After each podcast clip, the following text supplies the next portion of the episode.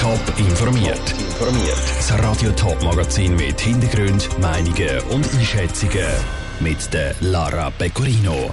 Jetzt sind Stimmen gefragt. In der Stadt Zürich wird über unterschiedliche Quartierprojekte entschieden. Und jetzt hat der Kantonsrat beschlossen, die Mehrheit aus der Zürcher Politik sagt Nein zu der älteren Zeit-Initiative.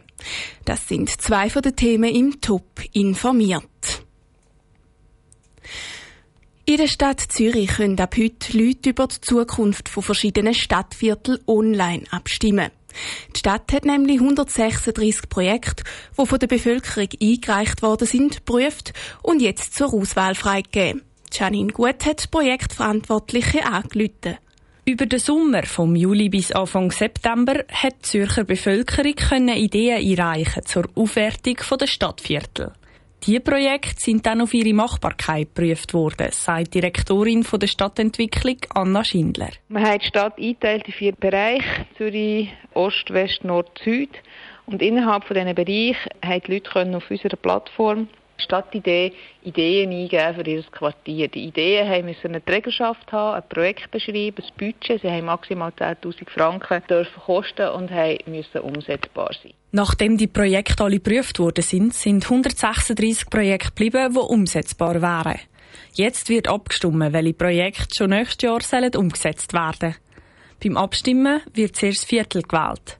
Dann steht einem ein Budget zur Verfügung und man kann auf Projekte aufteilen, bis das Budget aufgebraucht ist. Insgesamt stehen 540.000 Franken zur Verfügung, die auf Quartier aufgeteilt worden sind.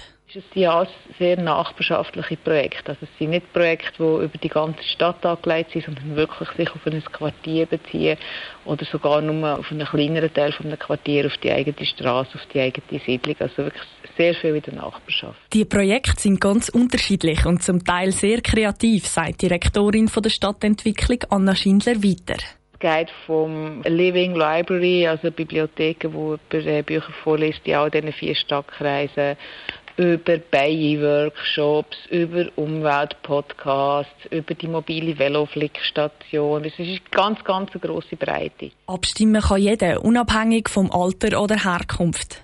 Die Abstimmung ist online und ab heute für zwei Wochen offen. Der Beitrag von Janine Gut. Das Geld für die Finanzierung von diesen Projekten kommt aus der ZKB-Jubiläumsdividende. Der Gemeinderat hat entschieden, einen Teil davon für Projekte aus der Bevölkerung aufzuwenden. Mehr Informationen gibt es auf toponline.ch. Erst gerade vor einem Jahr hat die Schweizer Bevölkerung Ja gesagt zum Vaterschaftsurlaub. Zwei Wochen Papi-Zeit gibt's in der Schweiz.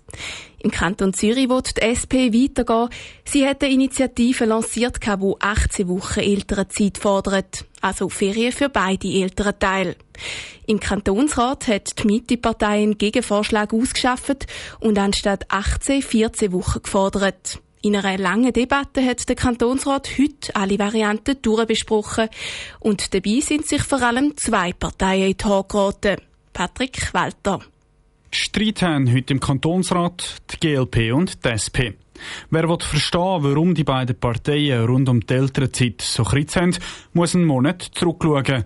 Dort ist im Nationalrat zu Bern ein Vorstoß von der GLP behandelt worden, mit der Forderung von 14 Wochen Elternzeit. Der Vorstoß hat aber keine Mehrheit gefunden und die GLP-Kantonsrätin Andrea Gisler hat die Schuldigen heute im Kantonsrat rasch ausgemacht nicht nur die bürgerlichen Parteien sind nämlich dagegen gewesen. Ganz viele Grüne und SP haben sich der Stimme enthalten und sie haben damit die nationale Lösung verhindert. Und ich finde jetzt doch etwas irritierend, dass jene Kreise, die eine nationale Elternzeit verhindert haben, heute auf die GLP einbäschen. Das Bashing, das hat es heute eben vor allem von Seiten der SP gegeben. Die GLP ist nämlich jetzt gegen die Elternzeit, sowohl gegen 18 Wochen als auch gegen 14 Wochen. Die GLP will nämlich eine nationale Lösung, nicht eine kantonale.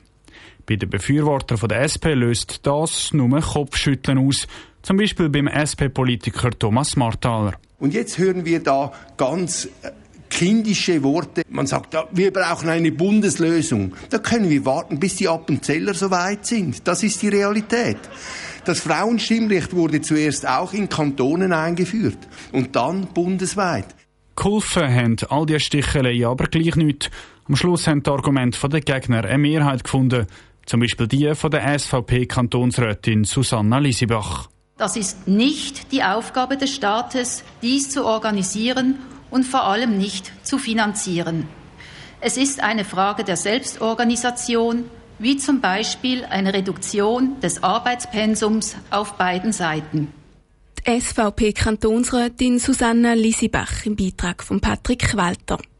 Eine Mehrheit vom Kantonsrat ist am Schluss gegen die Elternzeitinitiative gsi, wo 18 Wochen fordert. Und eine haarscharfe Mehrheit hat auch den Gegenvorschlag mit 14 Wochen versenkt. Das letzte Wort zum Thema ist noch nicht gesprochen.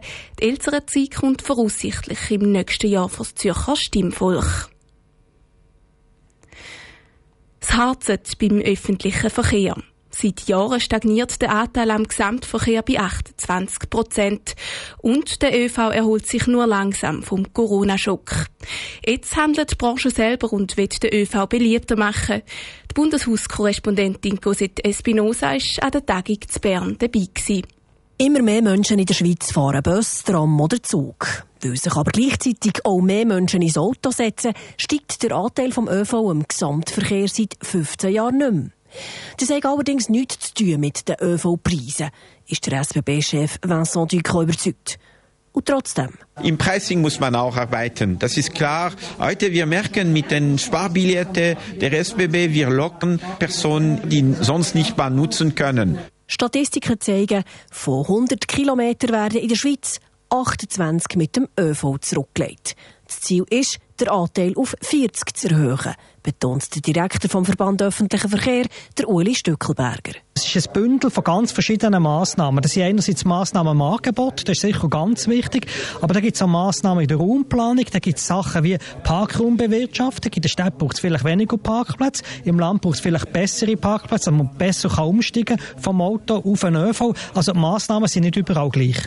Die verschiedenen Transportunternehmen haben in puncto Angebot schon erste Massnahmen ergriffen. Postauto betreibt beispielsweise im Appenzell ein Ruftaxi oder bietet ein Abo an für ÖV, Bike und Carsharing. Manchmal sind es die unspektakulären Änderungen, die das Vertrauen in ÖV erhöhen, ist der Leiter vom Regionalverkehr Bern-Solothurn, der Fabian Schmid, überzeugt. Wir beim Regionalverkehr Bern-Solothurn haben zum Beispiel die Anschlusssicherung als wirklich eines der ganz wichtigen Themen positioniert. Das heisst konkret, dass der verspätete Buschauffeur Funkkontakt aufnimmt und der Zug bittet zu warten. Und wenn immer die Betriebslage das zulässt, dann machen wir das heute. Wir können bis zu drei Minuten warten, wenn der Bus verspätet ist. Auch die SBB will mehr Menschen vom ÖV überzeugen. Der Trend zeige in Richtung Freizeit- und Wochenendfahrerinnen so der SBB-Chef Ducot. Wir müssen mehr Flexibilität im Fahrplan haben. Am Beispiel am Wochenende ein Zug Zürich-Kur oder ein Direktzug Genf in der Skidestination in Wallis. Das sind zwei Beispiele, die zeigen, dass man einfach hier antworten kann, wo die Leute den Zug nutzen, auch da zu sein. Abschließend betont die Verkehrsministerin Simonetta Sommaruga an dieser Tagung zu Bern, dass sich der ÖV vor allem durch Pünktlichkeit, Zuverlässigkeit und Sicherheit auszeichnen muss alles Qualitäten und Vorteile vom ÖV, die gerade in der letzten Zeit zu wünschen übrig gelassen haben. Top informiert, auch als Podcast. Mehr Informationen gibt es auf toponline.ch.